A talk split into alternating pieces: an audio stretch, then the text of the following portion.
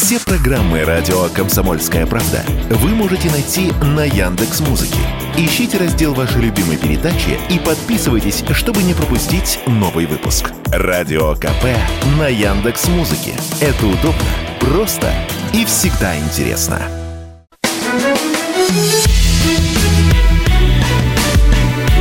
Бофт знает. Здравствуйте, дорогие наши слушатели. В эфире радио «Комсомольская правда» и никак иначе.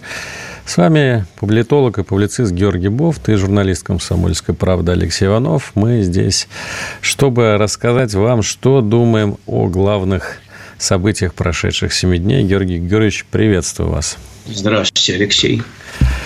А, ну что ж, э, Владимир Путин не сходит э, с обложек мировых СМИ, вот прямо начиная с интервью с Такером Карлсоном, которое аккурат случилось э, вот около недели назад. А сегодня президент и кандидат в президенты в одном лице посещают Уралвагонзавод. Мне кажется, это показывает, что в хорошем смысле Владимир Путин человек сентиментальный, потому что все мы знаем, что Уралвагонзавод – это, во-первых, такой символ наверное, э, вот российской власти последних, э, российского государства последних 10-20 э, лет. А во-вторых, все помним, что избирательная кампания 2012 года, она тоже проходила под знаком Уралвагонзавода. И вот, наверное, как хороший знак это воспринимает свое посещение Э, Нижнего Тагила Владимир Путин. Но а мировые СМИ пишут э, сегодня немного о другом. Э, все зацепились за слова Владимира Путина о том, что Джо Байден, дескать, более выгоден России как президент Америки, чем Дональд Трамп. Вот я бы хотел попросить вас, Георгий Георгиевич, прокомментировать, действительно ли мы примем за чистую монету это высказывание президента России, или же Э, может быть, тут имеет место какая-то тактическая игра? Ну, тактическая игра, это вы изящно выразилась. Есть же хороший термин троллинг. Вот, поэтому в данном случае э, мне кажется, что он просто троллит э, американскую общественность, говорит, что якобы Кремль, Кремлю более выгоден Байден. Но если Байден будет находиться в полусонном состоянии, то, может, конечно, и выгоден, хотя не факт, потому что, мало ли, в что в полусонном состоянии можно натворить, например. Вот, поэтому он просто троллит, э, учитывая опыт э, пребывания Трампа на посту, да, когда все время бесконечно обвиняли э, в том, что Москва с ним имеет, с ним особые связи, вообще чуть ли не провела его избирательную кампанию. Он просто пытается, Путин сейчас пытается дистанцироваться от этих обвинений заранее. Э, хотя говорить о том, что Байден, это, говорить о том, что Трамп выгоден Путину, на самом деле я бы тоже не стал. Отношения с Америкой настолько испорчены, что кто бы там уже ни был, э, в обозримом будущем они лучше не станут. Э, кроме того, значит, Трамп действительно человек импульсивный. Он импульсивный, он менее предсказуемый, чем Байден. И в своих резких движениях, которые он понаделал достаточно много, будучи президентом э, в отношении России, он показал, что те надежды, которые возлагали на него некоторые там, когда аплодировали в Доме его избранию, они не оправдались я бы даже сказал, не некоторые, а все не оправдались. Вот, поэтому... Больше того, Владимир Путин выгородил как бы Байдена от главных претензий, которые ему предъявляют по поводу здоровья. Сказал, что я с ним общался.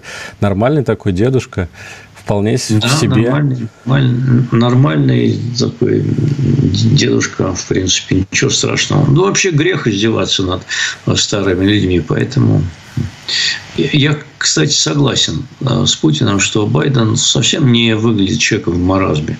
У него есть старческие странности, конечно, которые есть у... Вообще у всех людей есть странности.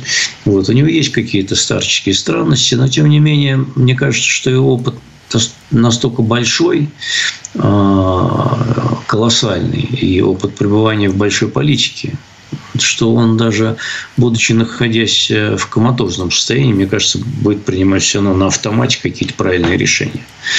Поэтому вот э, что можно сказать о том, как он ведет тот же украинский кризис, да?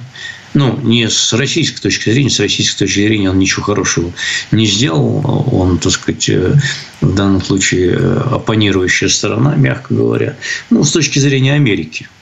Ни одного ошибочного хода. Ни одного. А, все, что сделала Америка в отношении украинского конфликта, все в результате пошло ей на пользу. Она этот конфликт поддерживает. А, Даже тот факт, что сейчас они заморозили помощь Украине уже на протяжении нескольких месяцев вот держат на голодном пайке. Так это, так это же не Байден заморозил, это же республиканцы воду мутят. Он давно бы уже выделил эти деньги. Он же, он же запросил законопроект.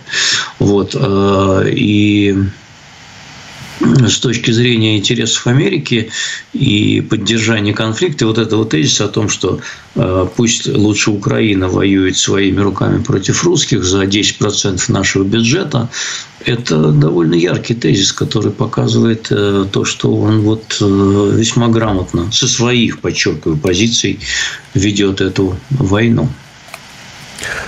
Ну, вот помимо э, Джо Байдена, на этой неделе еще ярко отметился Илон Маск, э, заявил что о том, э, что Россию не победить на Украине. В общем-то, я давно хотел вот у вас спросить, Георгий Георгиевич, что вообще, почему Илон Маск так стал топить за Россию? Вообще, вот это наш, а так скажем, актив? Ну, он не за Россию, он просто близок к республиканцам в данном случае. Или республиканцы близки к нему. Говорят же, что он спонсирует. И республиканцы близки к нему.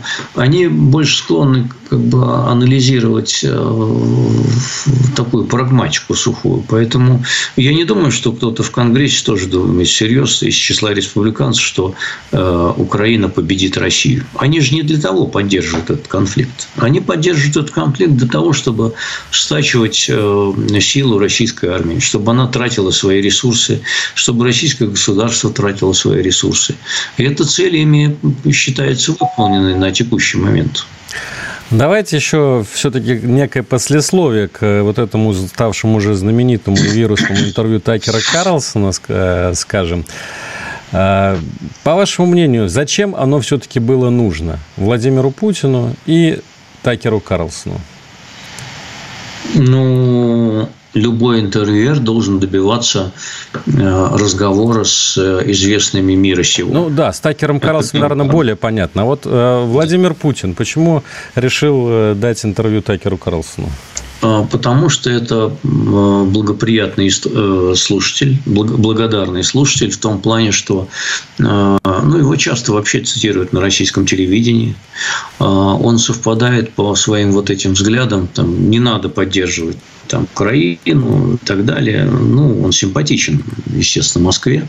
Вот. И это была возможность э, донести свою точку зрения. Москва считает по-прежнему важным э, доносить свою точку зрения до западной аудитории.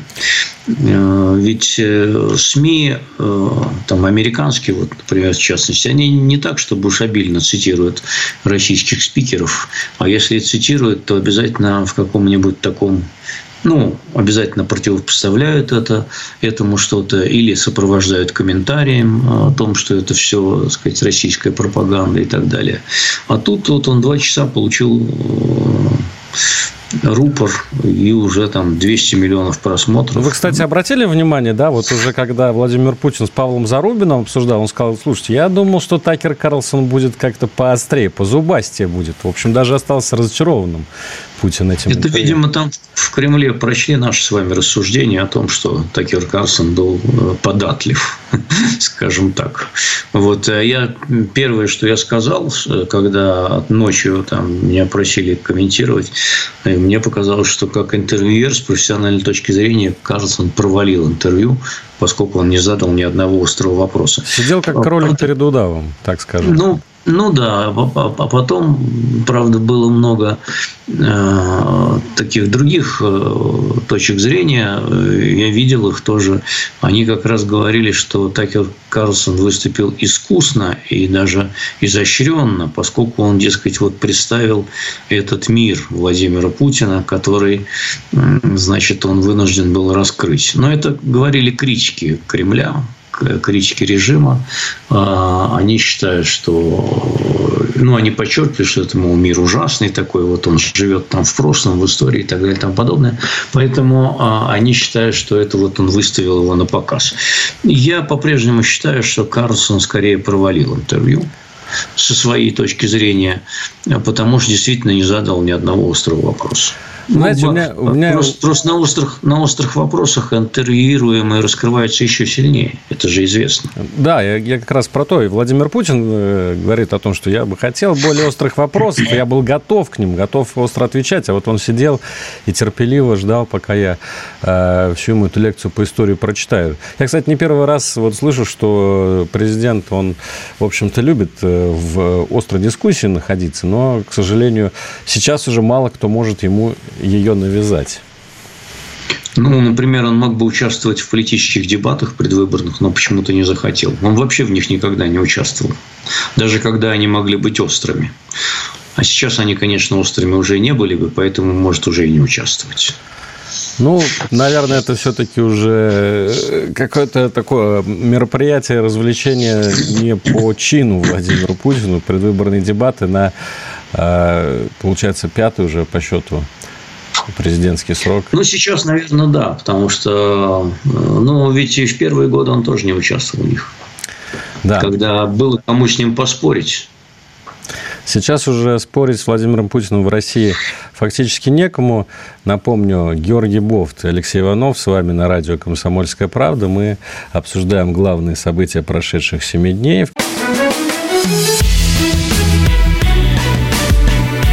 Бофт знает. Георгий Бофт, Алексей Иванов в прямом эфире радио «Комсомольская правда». Ну, чтобы закрыть эту тему с э, интервью Такера Карлсона, я выскажу одну свою теорию, почему именно сейчас она прозвучала. Дело в том, на мой взгляд, что в Америке сейчас идет очень серьезный торг по поводу того, продолжать ли э, финансово поддерживать Украину или нет. В Сенате этот законопроект прошел о помощи Украине, в Конгрессе еще нет, и, по всей видимости, идет большая закулисная драка по этому поводу. И Владимир Путин, понимая это, зная это, а, решил еще раз напомнить э, свою позицию именно американской аудитории, в частности, вот тем людям, которые в Конгрессе будут принимать это решение, и напомнить, что Россия – от переговоров по Украине не отказывается, но с учетом тех реалий, которые сложились на данный момент. Как вам ну, такая версия? Я бы не стал спорить с этой версией, потому что действительно это попытка повлиять на ход обсуждения в Конгрессе. Я не думаю, что э, Конгресс откажется в результате выделять помощь Украине, но лишний базар конечно, там по этому поводу возникнет. Вот. А, думаю, что через какое-то время мы увидим все-таки, э, что Палата представителей примет в каком-то виде сенатский законопроект. Вот, кстати, по поводу базара, который там возник, уже э, тоже сегодняшняя новость, ну, скажем так, ночная. Э, значит, в Америке пошла так, такие слухи, такие вот утечки, что якобы Россия может запустить в космос ядерное оружие. Да? Угроза национальной безопасности, так это называют э, в американских СМИ, и по этому поводу э, все делают там страшные глаза, Пентагон Э, есть версия, что это тоже попытка повлиять на голосование по Украине, представить э, вот, российскую угрозу гораздо большей для Америки, чем она на самом деле является, и тем самым э, вот, финансирование это все-таки пробить. А, версию запустил председатель Палаты представителей по разведке, а, соответственно, все посты председателей комитетов, они принадлежат партии большинства.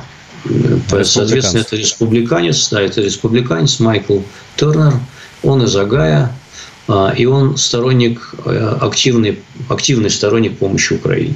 Ну, это вот он э, две же есть партии, да, внутри республиканцев. Да. Трамписты и вот э, неоконы.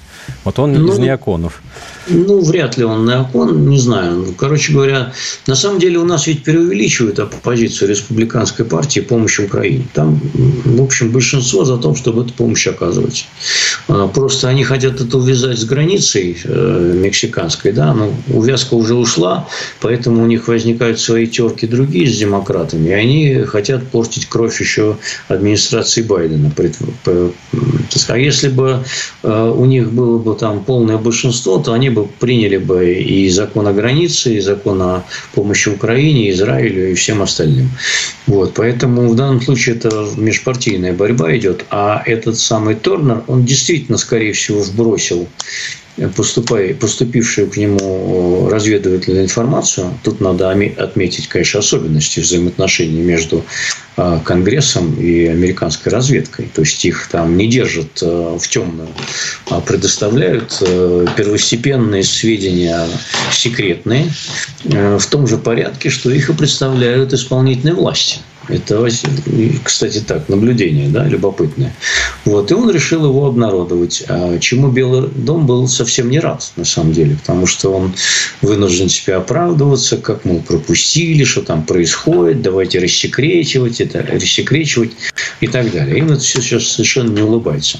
А Торнер, он ведет действительно свою игру, чтобы склонить действительно часть э, республиканцев поддержать законопроект Белого дома, который содержит в том числе и пакет помощи Украине.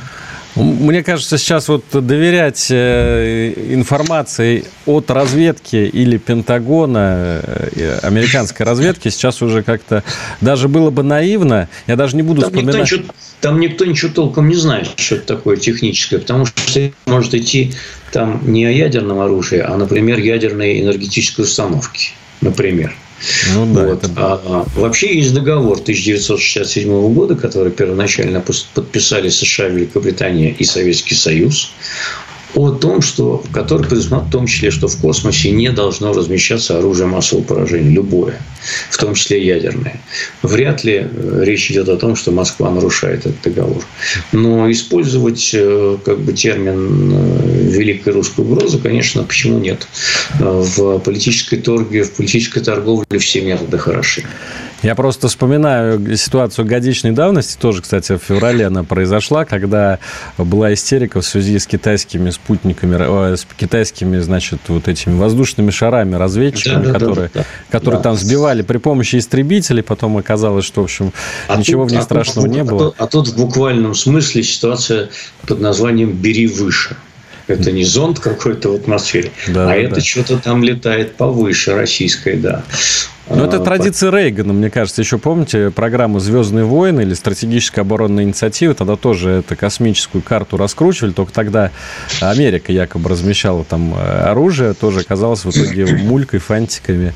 Просто ну, способом запугать. На самом деле а, а, программа «Звездных войн» Рейгана сыграла свою достаточно большую роль. Потому что она настолько напугала кремлевских старцев во главе тогда с Андроповым, что они стали дергаться и потом додергались до того, что надо что-то срочно модернизировать и демодернизировать для перестройки, планов которых, конечно, ни у кого толковых не было. Вот, но они поняли, что грядет большой пушной зверек в виде звездных войн, и они восприняли эту угрозу всерьез. Вот что случилось. Поэтому э, да, вот будет смех-то, если мы решили отзеркалить да, эту ситуацию полностью и имитируем сейчас э, запуск каких-то там ядерных устройств только ради того, чтобы там вызвать переполох и да заставить еще, совершить ошибку. Никто, нет, никто еще ничего не запустил. Э, речь идет о том, что якобы у русских есть такая технология, которая, значит, вот то ли ядерная установка, то ли, значит, э, какие-то электромагнитный импульс для того, чтобы спутники ослепить, еще что-то. Там конкретики нет никакой. Они не знают сами, чего боятся. Потом американцы экспериментировали с этой технологией э, пару десятков лет назад, насколько я помню, и отказались от того, чтобы э, ее размещать в космосе. Но вообще ситуация, конечно, в мире тревожная, поэтому нельзя исключать, что договор 67 года в космосе действительно будет размещено какое-то оружие кем-то. Ну, собственно... Вопрос в том, кто станет.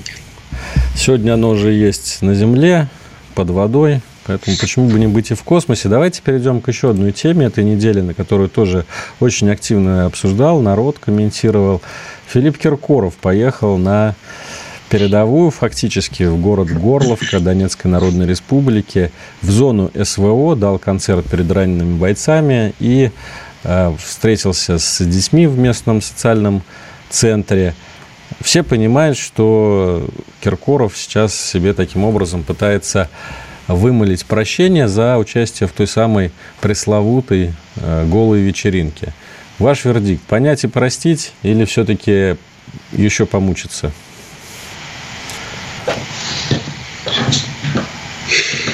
Сложный вздох у Георгия Георгиевича. Ты не судья ему, на самом деле.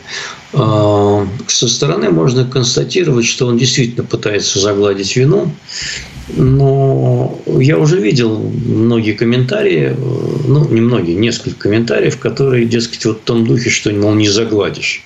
Петр Толстой там уже оттоптался, вице-спикер Думы который говорит, что все равно достаточно одного раза зайти в не ту в дверь, чтобы тебе там потом говном типа обмазывали все время. Вот, поэтому э, видя такое злорадство со стороны вот этих самых ультрапатриотов, которые просто ну, нашли себе дополнительный источник ненависти. Конечно, и Киркоров, и все остальные, они совершили большую моральную ошибку в том, что не в то время, не в том месте и вообще ни к чему все это было устраивать. С этической точки зрения это был провал. Но сейчас устраивать из этого травлю, мне кажется, уже я готов э, сказать, уже достаточно. Милявская там не может концерты устраивать э, и жалуется, что все ее прошлые благотворительные акции забыты, а она их делала достаточно много. А, ну, есть же предел, наверное, травли или нет? Или мы будем без, предела травить всех, кого значит, наметим целью? Поэтому... Ну, такая действительно есть показательная жестокость в том, как э, сейчас э, обращаются вот со звездами, которые неправильно, да, вот моральный комплекс свой как-то выдержали, но мне кажется, в этом есть э, смысл в том, чтобы показать, да, показать именно пример всей остальной аудитория. Да, но в том, что э, нужно оставлять как-то в своем, в частном порядке свои все мнения. Понимаете, я это, я это видел в советское время. А, и позволю себе очень такое осторожное сравнение. А, ну, хорошо, с этими все понятно. А если те, кто будет э, ездить на Донбасс, э, значит, с концертами, им тогда все позволено?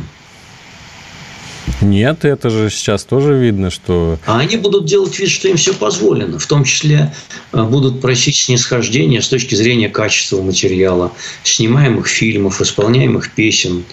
А, это было в советское время, когда можно забить работу цитатами из э, там, пленумов ЦК КПСС и писать всякую лабуду.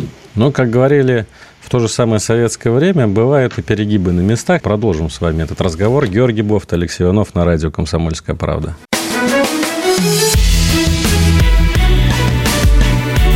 Бофт знает. Георгий Бофт, Алексей Иванов, радио «Комсомольская правда», прямой эфир. Ну, давайте закончим про Филиппа Киркорова на Донбассе. Я думаю, самое важное, что можно отметить, это то, что раз э, Киркоров туда поехал, а мы все понимаем, что у этого человека очень э, большое самомнение, очень высокая гордость, если вот он решился все-таки на такой достаточно для себя и рискованный шаг, и ну, в общем, такой поступок, наверное, он все-таки понимает, как много ему есть что терять. Ну, конечно. У него здесь основной бизнес. Где ему пить? В кабаках, что ли, в Америке? Там можно тоже, конечно, неплохо зарабатывать, наверное. Вот. Вуди Аллен он э, играл же на саксофоне в э, ресторане в Нью-Йорке. К сожалению, не попал. Уже теперь не попаду. Вот. И ничего. А, так что и Киркоров мог бы там был подпевать где-нибудь. Я ну. вспомнил еще вот актера Милоша Биковича, сербско-российского актера, который недавно отказался от роли в популярнейшем телесериале «Белый лотос». Это американский сериал. А, потому что там, ну, видимо, в условиях контракта было прописано, что ему нужно как-то выступить публично с осуждением э, российская агрессия или что-то такое в этом роде. Ну, в общем, как обычно это формулируется на Западе. И вот он отказался, потому что белый лотос белым лотосом, но основные деньги, видимо, все-таки артисты зарабатывают здесь, русскоязычные. Поэтому те, кто сейчас, кто в начале, в 2022 году уехал из страны, написал что-то не то в э, запрещенных соцсетях, они, возможно, сейчас уже и рады бы вернуться, но не получается. Ну, кто-то рад, кто-то не рад. Э, у всех по-разному складывается судьба. Я не думаю, что все, кто уехал, э, все потом вернутся. Или вернутся, может быть, когда ситуация изменится. Вот, поэтому у всех э, все складывается по-разному. А насчет Киркорова, конечно, у него основной бизнес здесь. Это многомиллиардный бизнес, многомиллиардный. Конечно, ему есть что терять, поэтому надо крутиться. Ну, если ты имеешь такой большой бизнес, то во всем мире уже это давно проблема решена. Ты себе возьми консультанта, э, пиарщика, джиарщика, который будет тебе говорить, что надо делать, а что не надо. Потому что весь бизнес нынче, особенно в России, он политический политический, он политизирован. Особенно публичный сделать... бизнес. Публичный, да. Ты не можешь сделать шагу пукнуть в воздух не можешь, заявление сделать. Поэтому возьми себе пиарщика хорошего, толкового. И не говори, что ты вне политики, потому что она рано или поздно за тобой придет. Вот она пришла. Вы все были, ребята, вне политики и не поняли, что делаете. А времена изменились и всем быстро надавали по башке. Теперь они поняли, что уже, так сказать, времена изменились, но уже для поздно, потому что э, все равно там э, ультрапатриоты, они ищут повод для того, чтобы додавить гадину, так сказать, которую они ненавидели по классовым признакам. Ну и хорошо. Ну, вот мне кажется, после разгрома голой вечеринки как раз уже ни у кого не возникнет идеи сказать э, что-то двусмысленное, в какой-то сомнительной акции принять участие, и в этом как раз и смысл понимаете, этой показательной жестокости. Это же, это же на этом не остановится. Я это все проходил. На этом не остановится. Вот вам случай. Э, забыл, в каком регионе э, воспитательница детского сада написал донос на родительницу за то, что та э, скромно выразила значит, пожелание, чтобы детям давали меньше военных игрушек. Ее оштрафовали уже на 30 тысяч рублей за дискредитацию российской армии. Вот это будет теперь каждый день. И это будет все больше, больше, больше. И, э, так сказать, то ли дно, то ли высоты, они будут все пробиваться и пробиваться другие. И это каждый почувствует на себе, а не только те, кто участвовал в голой вечеринке. Они думали, что они сейчас позлорадствуют на несчастьях там, э, несчастного Киркорова в перьях. Да? Но ничего, это дойдет до каждого. Опять же, вернусь к своему, своей фразе «перегибы на местах», так говорили в советские времена. Возможно, эти перегибы будут остановлены также сверху. Но вот, кстати, еще один интересный кейс или случай, если говоря, говорить по-русски. На этой неделе в Ростовской области открыли памятник Михаилу Жванецкому. И этот это мероприятие тоже вызвало немалый скандал в сети, пока никого вроде бы не оштрафовали. А Жванецкий-то им чем не угодил, что скандал вызвал опять? Господи. Михаил Жванецкий, да, да, вот как раз э, патриотическая общественность возмутилась тем, что э, вот, советскому вот. сатирику открыли памятник, э, обвиняя его в негосударственной позиции mm-hmm. он высказывал в своих монологах, слава в том числе Богу, известных. Что, слава Богу, что он помер до СВО. Я думаю, что он бы занял, может быть, не, не ту позицию, которую надо было бы ему занять. Вот, поэтому вот это самое так называемое патриотическая общественность, она берет на себя слишком много уже. Она эм, считает, что она вольна запрещать те или иные концерты. Причем безотносительно даже уже от того, э, что человек заявлял по поводу СВО. Может, он вообще ничего не заявлял. Вот Арбака это ничего не заявляла, а все равно концерты отменить. Потому что на Арбака это. Они считают, что они вправе судить, кому какие памятники открывать, а какие закрывать. Кого запрещать в профессии, кого не запрещать. Но, может, это и есть дискуссия, в конце концов? Это не дискуссия это травля. Это не дискуссия. Это люди, которые чувствуют, что у них нет границ. И им никто эти границы не обозначает. Хорошо, критики можно подвергать действительно за неуместную э, эту самую голую вечеринку, потому что она этически неуместна и так далее. Но они же берегов-то уже не знают. Да, Георгий Георгиевич. Вы ну... называете это перегибами на местах. Перегибы а на местах. это назвал, кто написал 4 миллиона доносов а сейчас напишут 20 миллионов доносов. радости-то в цифровое время больше и возможностей больше.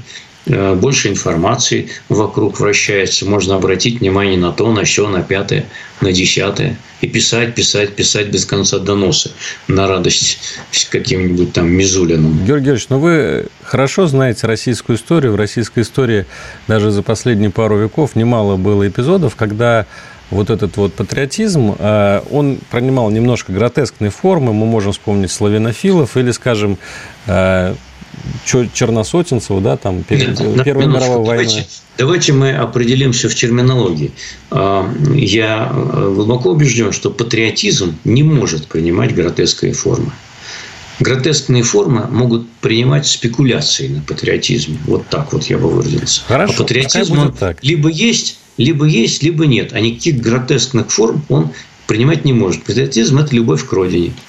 А, вот. Она не может быть гротескной. Она Ее каждый понимает быть... по-своему, да, любовь вот. к родине. А те, кто начинают спекулировать на том, что он самый большой патриот, вот эти люди, они на самом деле уже берега начинают попутывать. Я всего лишь хотел сказать, что вот все эти истории, они были непродолжительны к счастью или к сожалению, но тем не менее, как правило, в конце концов, все равно ультрапатриоты, как вы их называете, да, или вот спекулянты на патриотизме, они ну, недолго ходят в дамках-то.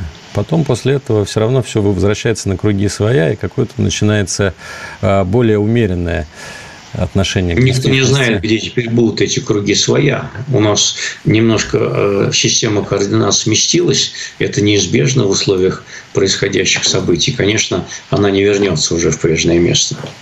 Вот. И э, так или иначе, э, вот ну, как-то надо будет определиться, где все-таки проходят берега-то. Э, нельзя позволять людям спекулировать на этом самом священном патриотизме э, и говорить, что от имени патриотов они будут там то запрещать, это запрещать. Георгий Георгиевич, ну я вас сейчас э, очень такой острый аргумент в вашу сторону выдвину. А как же Израиль? Вот в Израиле там же разве не такой же ультрапатриотизм? Разве не так же там в Израиле нельзя слова сказать против, скажем, нынешней операции в отношении палестинцев? Там также заклюют. Почему тогда россиянам нельзя? Э, меня всегда умиляют сравнения с э, значит, другими странами, э, на что я всегда отвечаю, так давайте так там и сделаем полностью, как там. Тогда, как там. Чтобы премьер-министр, ну, глава государства Нетаньяху, находился под судебным следствием. И это не возбранялось бы тоже. Тоже. Это часть этого процесса. Как, а как вы думаете? Чтобы происходило расследование э, против, э, так сказать, э, руководителей спецслужб, а как они допустили теракт 7 октября?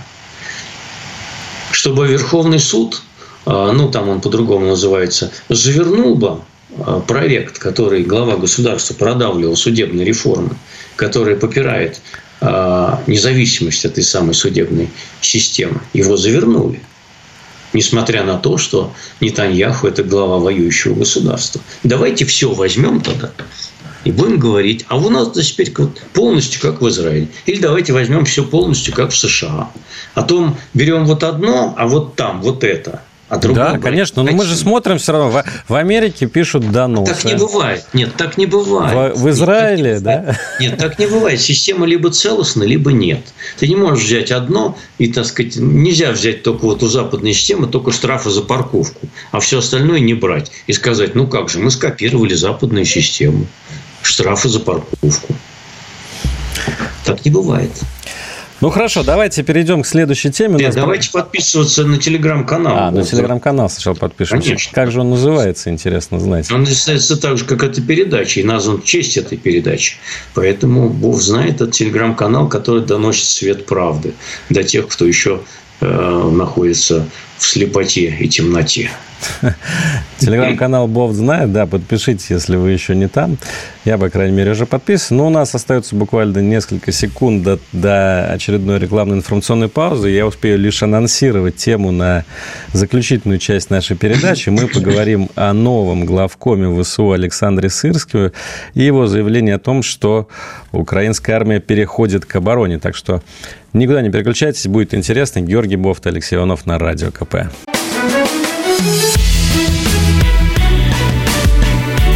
Бофт знает. Радио «Комсомольская правда», прямой эфир, и вместе с вами Георгий Бофт, Алексей Иванов. Уже неделю главкомом ВСУ вместо Валерия Залужного является Александр Сырский. Конечно, потрясающая э, биография этого человека в том смысле, что абсолютно русский человек, родившийся во Владимире, закончивший Московское училище, маршировавший по Красной площади, и вот к э, волею не знаю чего, судьбы или чего-то еще. Теперь... Волею кого, я бы сказал. Волю, да. волю кого, да. Кого? Кого? Теперь является главнокомандующим вражеской армии против России. И успел отметиться Сырский заявлением о том, что переходит к оборонительным действиям ВСУ. Э, что вы можете по этому поводу сказать? Э, что стоит за этими заявлениями? Я видел, что украинские источники писали, что он еще и с бабами переписывался прямо с линии фронта. Ну, там какой конечно, негативно характеризует. И они, там тоже есть свои ультрапатриоты. Они говорят, что среди них могли быть русские женщины. Вообще, на самом деле, если э, СВР когда упустил этот момент и что-то там не это самое, то было бы странно. Мне кажется, надо использовать было эту да, Мне кажется, там... Подослать к нему кого-нибудь. Есть же у нас кадры. Есть, конечно. Но э, вот на, на этой же неделе стало известно, что у Подоляки, у украинского брат тоже в России живет себе, поживает. И ничего, нормально. Того, говорят, он еще и в ФСБ служит. Да, то есть э, там, может быть, э, все такие. Ну да, это все очень крепко связаны с Россией. Местами, местами все действительно напоминает гражданскую войну а, к ужасу а, всех так сказать, в ней участвующих, э, и э, которая прошла по семьям, по многим. Ну, у миллионов семей есть родственники на Украине. Э, у моей семьи были родственники на Украине. Вот, они умерли, правда, уже все. Ну, наверное, есть потомки. Вот, так что это, конечно, ну, давайте все-таки про Сырского. История, история потом с нас со всех спросит. Да, не, не первый раз, э, но спросит, безусловно. Сырский, что изменится для ВСУ, для России? Будет ли э, как что-то новенькое для э, наших бойцов вот, от Сырского по сравнению с Залужным, как ваше мнение? Ну, я же не военный специалист. На радио КП есть э, военные эксперты, которые вам э, растолкуют это все. Не знаю, лучше или хуже, но тем не менее растолкуют. Вот. А что касается чисто политически, то мне кажется, что он должен как-то будет показать свою лояльность Зеленскому на фоне того, что было с Залужным. Поэтому, вот, например, я связываю э, сегодняшний удар по гражданским объектом в Белгороде с э, такой попыткой заявить о себе как решительном, так сказать, командире, который, хотя и русский, как вы сказали, но тем не менее будет мочить не хуже э, не русского. Вот, может быть, это связано с, этим, да, с обстрел связан с этим. Э, заявление о переходе в оборону, тем не менее, может быть, потребует все равно от него вот показать как свою политическую лояльность и какие-то решительные действия действия на фронте все-таки предпринять. А может и нет. Тут я не готов лезть к нему в голову. Э, тем не менее, ничего не изменится. Политическая решимость, э, политическая решимость э, украинских властей во главе с президентом продолжать войну, она очевидна. Сдаваться они не собираются. Цели декларируют все те же как они говорят, освобождение территорий. Вот, никаких перемен тут нет. А, и со стороны западных союзников тоже по-прежнему подтверждается политическая, опять же, повторю, решимость их поддерживать. Ну, там все-таки есть разные мнения. Кто-то говорит, что есть, до конца, кто-то говорит, есть, что есть диссиденты, уже пора. Есть диссиденты, есть диссиденты, есть диссиденты, там Орбан, есть э, Фицо из Словакии. Вот Трамп говорит, что надо 60 миллиардов Украине не давать не грантами, а в долг, в кредит. Есть, конечно. И э, будет испытываться все время западная солидарность э, на, на прочность э, по мере того, как если ВСУ будут демонстрировать отсутствие успехов на фронте, конечно. Это, это очевидные вещи, конечно. А вот что происходит между Украиной и Польшей? Сейчас опять снова как-то обострилась ситуация на украинско-польской границе, и там э, польские фермеры атаковали украинские фуры с зерном да. рассыпали зерно. Высыпали на дорогу, там я видел, да. Да, такой вот инцидент. То, что, он... то, что происходит между Украиной и Польшей, показывает то, как будут проходить в будущем, пока непонятно, насколько отдаленном, переговоры о вступлении Украины в Евросоюз. Вот именно эти вопросы, прежде всего, э, ну, первый, первый пункт будет сельскохозяйственные противоречия между Украиной и соседними восточноевропейскими странами. Те будут выдвигать свои условия по отношению к украинскому сельскому хозяйству и преодолеть эти э, так сказать, вот, разногласия будет достаточно трудно. А помимо э, сельского хозяйства, когда и если закончатся военные действия в каком-то обозримом будущем, чего пока не просматривается, возникнут и другие вопросы. Возникнут вопросы сталелитейной промышленности, угольной промышленности, хотя она, правда, сейчас э, вся э, на Востоке же, там на Западе особо ничего нет. Вот. Еще какой-нибудь нефтяной промышленности, газовой и так далее. Будет много очень спорных вопросов.